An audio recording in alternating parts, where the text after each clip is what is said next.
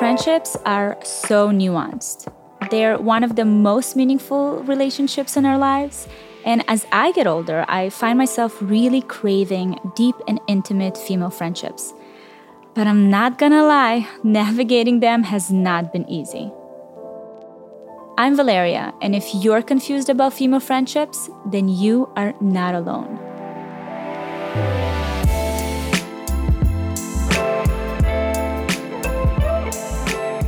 In this episode, I'm going to talk to Danielle Bayard Jackson, a literal friendship expert, and Mary B. My best friend of 14 years. Our first guest, Danielle, has so much wisdom. I remember when I first came upon her Instagram, I was like, oh my God, yes, I need to talk to her. So I'm really excited to share this conversation with you.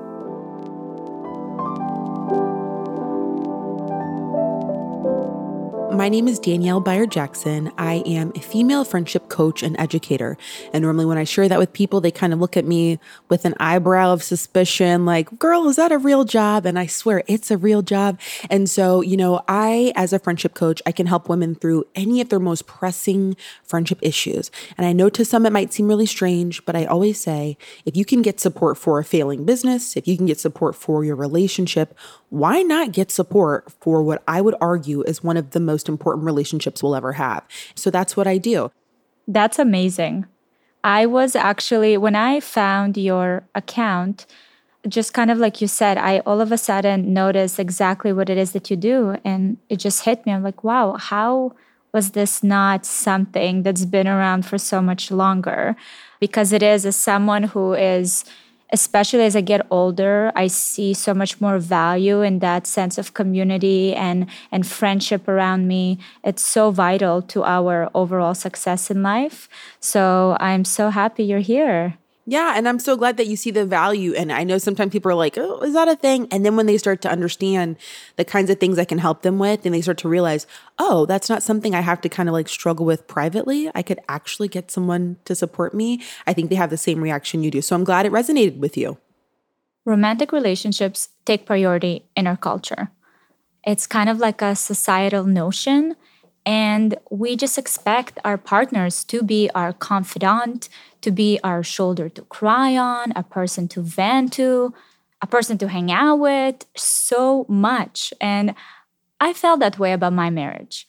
But as the years go by, I'm realizing that it's unrealistic for one person to meet all of your social and emotional needs. It's exhausting.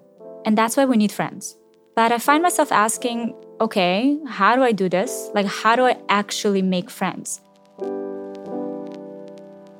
I want to share with you a little experience I've had. I did this women's circle. I'm new to Miami and this is my first year and I've I've come to Miami with an intention to build and nourish a tribe around me and finding, you know, my the friends that I want to be surrounded and inspired by.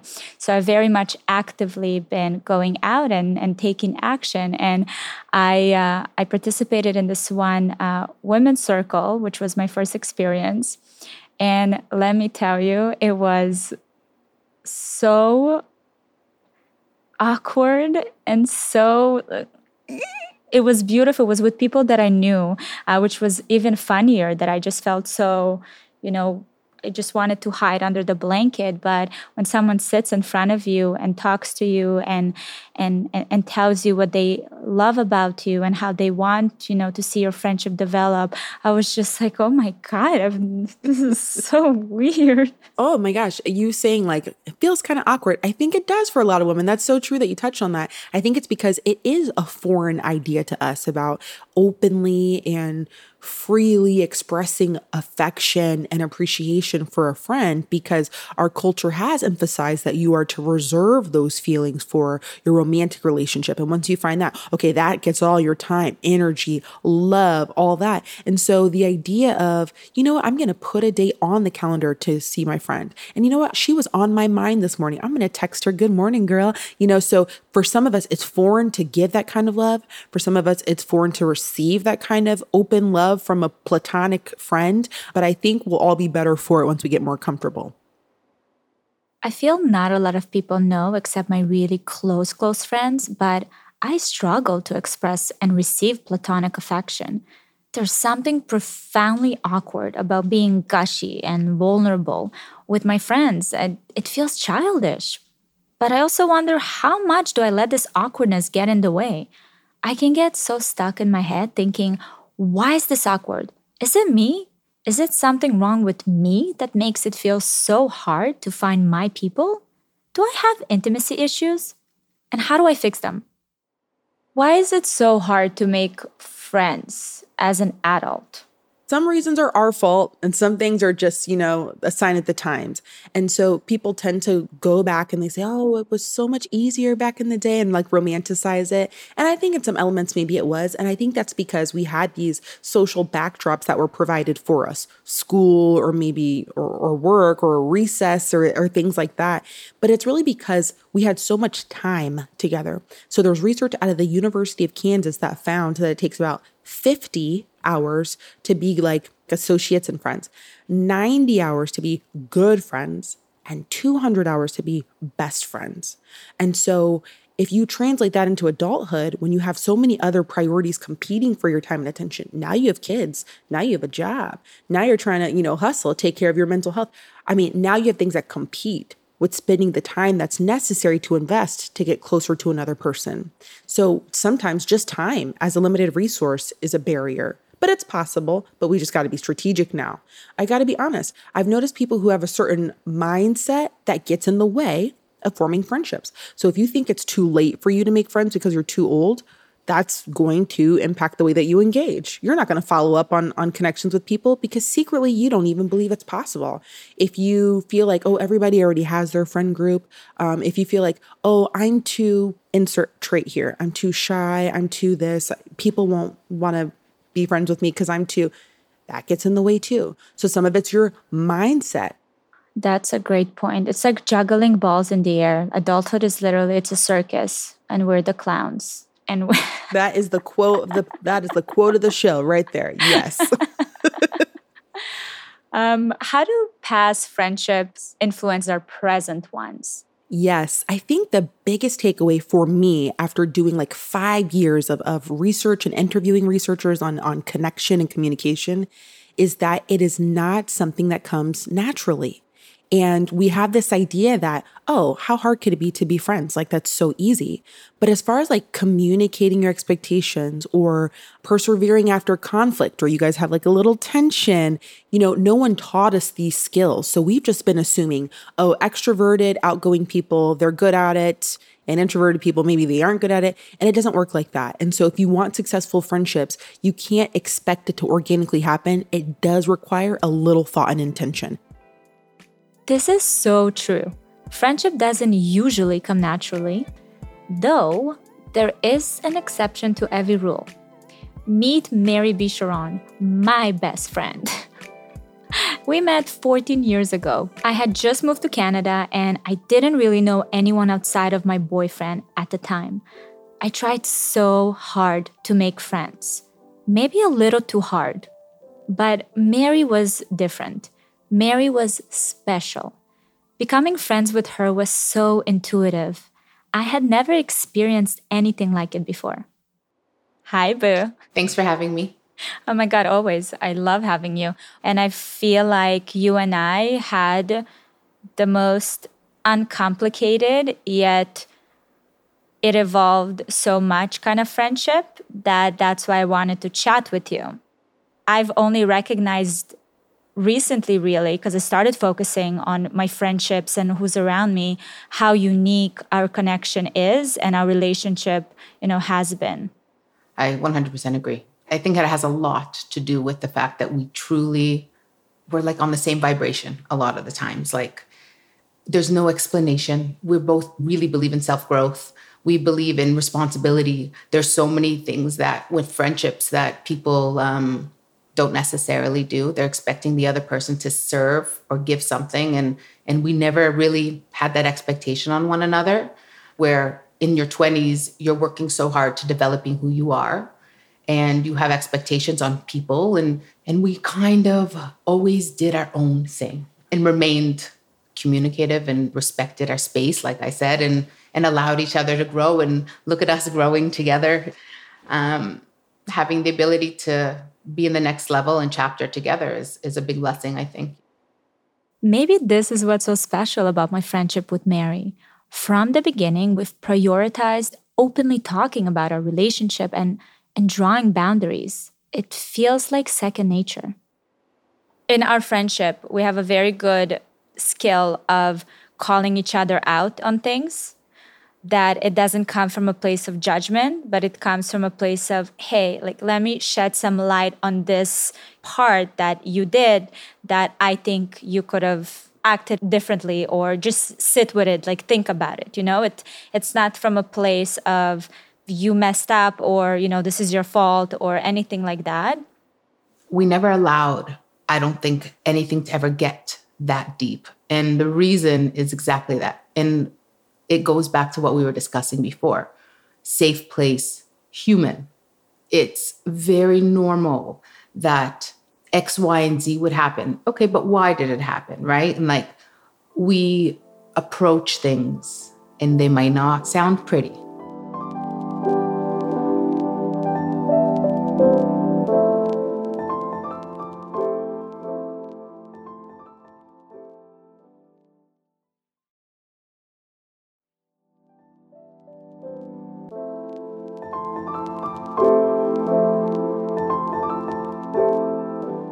Funny because I used to think my friendship with Mary had no conflict. How would you describe a healthy conflict? Healthy conflict is anything that presents an opportunity to solve a problem. And after we have this conversation or this tension, I feel like I understand you better. We solved a problem that came up. We're closer. That's a healthy conflict. Unhealthy is we're doing things that ruin the connection. So if I'm giving you the silent treatment, that's unhealthy because it works against coming back together. If I am telling other people about our issue, but I'm not telling you, that's unhealthy. If I'm yelling at you because I'm really ticked off, that's unproductive. Like that's not going to make us connect. So conflict's going to happen, but is it an opportunity to solve a problem? And are we doing things to reconcile instead of doing things that are only going to make it worse? My conflicts with Mary have definitely made our relationship so much stronger and enduring I attribute the strength of our friendship to the way we support one another, like when we don't overstep boundaries. We show up for each other without having to save each other. And I just remember when you would come to me when you had difficult times. Oh, they were difficult. A lot of crying.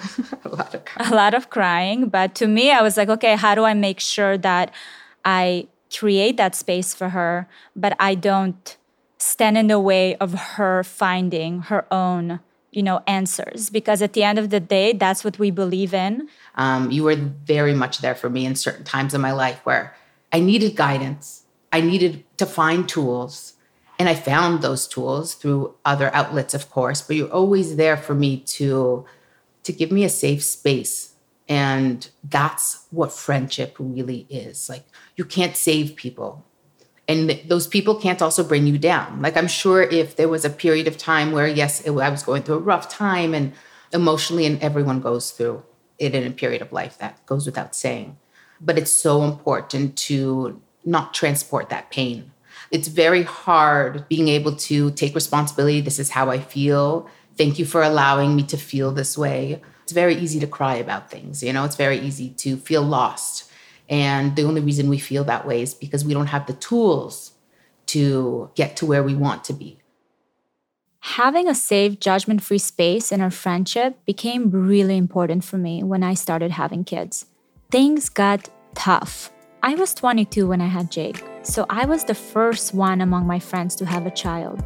And I was so nervous that I would lose those friends because motherhood is so isolating. You're dealing with hormones, a crying baby, and honestly, you're ultimately mourning yourself. You have to be okay with having needs and trust that your friends will show up because at the end of the day, we need friendships for our health. There's research where they looked at over 100 things that influence depression, and the number one preventer of depression they found is having someone to talk to. We need friendship for our mind for our body, for our health. We need it. And I mean, there's mountains of research that show the differences between people who have it and people who don't. I get nervous when I hear people talk about how they can take it or leave it because I already know they're signing themselves up for a lot of loneliness, anxiety, depression, and even physical ailments. There's research that shows that being lonely persistently is as physically detrimental to your body as smoking 15 cigarettes a day. That's how bad it is. And so I think we've got to start talking about friendship from more of a wellness perspective instead of something like, oh, yeah, I go to brunch every now and then with my girls. Friendship is so much more than that. And so, yeah, I get alarmed when I hear young people kind of dismissively talk about friendship like it's um, something that's not essential. Right. We need to take our friendship seriously. Yeah. Looking back on my 20s, I don't know if I fully appreciated the value of friendship and community. I struggled with allowing myself to be vulnerable. I remember when I first moved to Canada, I'd walk into a room full of strangers and right away become so overwhelmed. I'd be like, okay, who can I talk to at this party? I tried to find one person to hold on to and force an immediate connection, usually by oversharing. I dove into so many friendships that fizzled out fast because there wasn't any substance to those relationships. I find in your early 20s, you're finding, like you said, a way to connect to someone so, so much. But a lot of it is trying to, and I'm going to say this, take it how you want in a sense, but it's what can you get from someone? There's so much using to an extent. 100%. And that journey, I think that that's what you end up looking for because you're lost yourself. And who you think has your best interest don't sometimes, you know? To a degree, all relationships, even healthy relationships, are transactional. There's a give and take. We use each other for support, for connection, and especially for validation. I wonder if also there's an aspect of because so much of our friendships, especially when friends that we make when we're younger, if there's a lot of aspects of codependency, uh, because you know our friends, to your point, validate us, you know, make us feel good about ourselves. At what point, just like in romantic relationships, do we recognize that this is maybe this unhealthy codependency? And is there an unhealthy codependency in friendships? That's actually a question I would like to ask. You know, I think we all like the idea of like having friends and that's fun, but some of us are using friendship because we don't want to be lonely. Some of us are using friendship because we're we're afraid of being abandoned and it triggers something that happened in our past. Some of us are using friendship as an opportunity to move up socially and this person, you know, she's cool or whatever, but one of the things I value about her is that she helps give me access to other places and other people and other networks, you know? And, and I don't think people would call themselves a user, but there are a lot of reasons that we attach and call somebody our friend. Oh, gosh, I've had countless sessions with women who stay in friendships because they're scared that they don't have anything to offer just as a woman. So they feel like if they left this friendship, would anybody else love them the same way? Or accept them the same way. And because you're scared of the unknown on the other side, you'd rather stay. The same way you would with with a boyfriend. I don't know that i could get anyone else so I, i'd rather stay here. At least it's familiar even though i'm being mistreated even though it's not really great. Some women like to feel needed. Maybe i stayed in a lot of friendships that didn't serve me because i was scared of what would happen if i left them. In reality i think i was just scared of being honest and telling the truth when something wasn't working when you're getting into a romantic relationship and you're starting to kind of like fall for this guy and you're like, ah, oh, you know, you kind of have the idea in the back of your mind that it's a possibility. It doesn't work out. When you meet a new woman you you love and she's just great, we're often not thinking about what if this doesn't work out? And so, in the cases where it does come to an end, many of us are struggling to reconcile our expectations with reality. So, it's hard to even wrap your mind around the fact that something you've kind of thought would be forever is over. I think another reason it's difficult is because I think our friendships offer a lot in the formation of our identity. And there's a lot of research that shows that that's true, that especially in, in, in childhood, that your friends are very important as you figure out who you are. I think that continues in adulthood. So, if I have a friend, friend who who loves me, you know, when I'm with her, it validates that I am I'm funny and I'm interesting. So when it does end, you do kind of question what did I do wrong or what's wrong with me that I can't keep it going.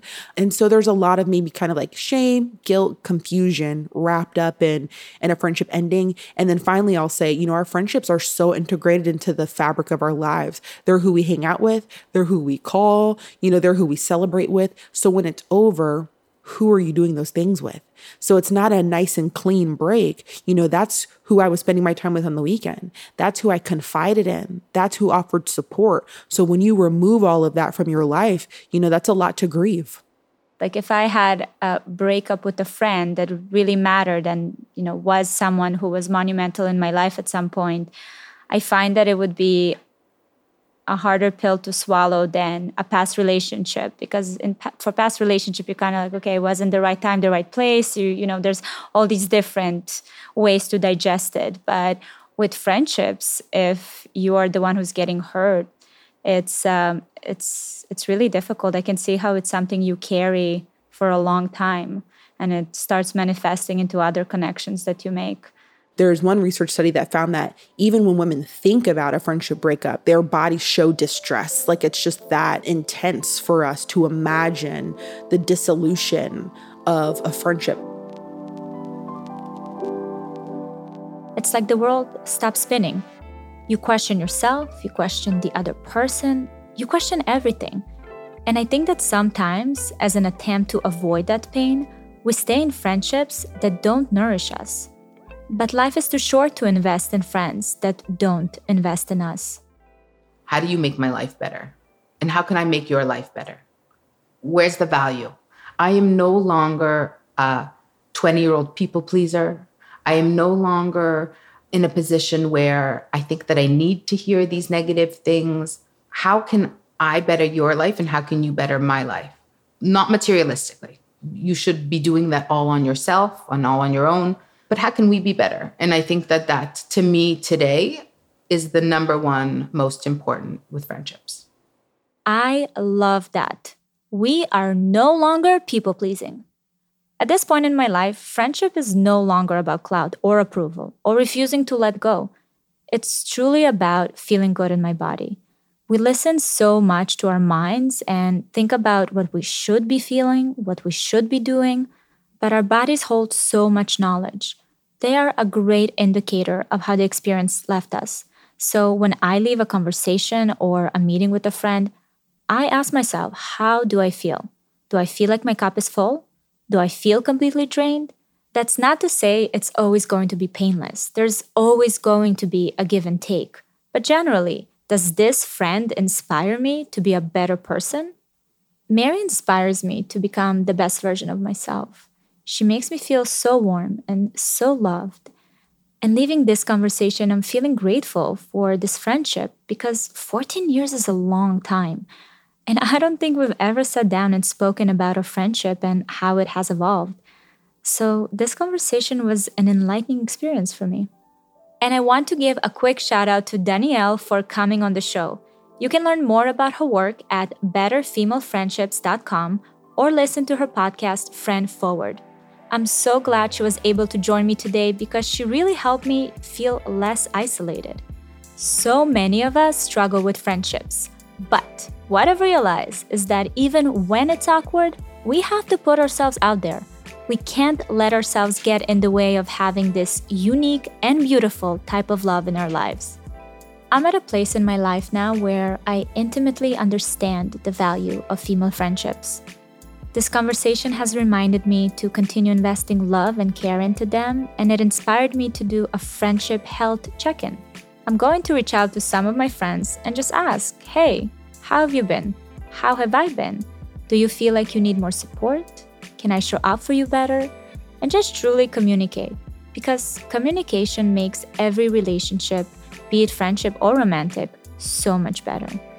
There's power in being honest with yourself and the people in your life.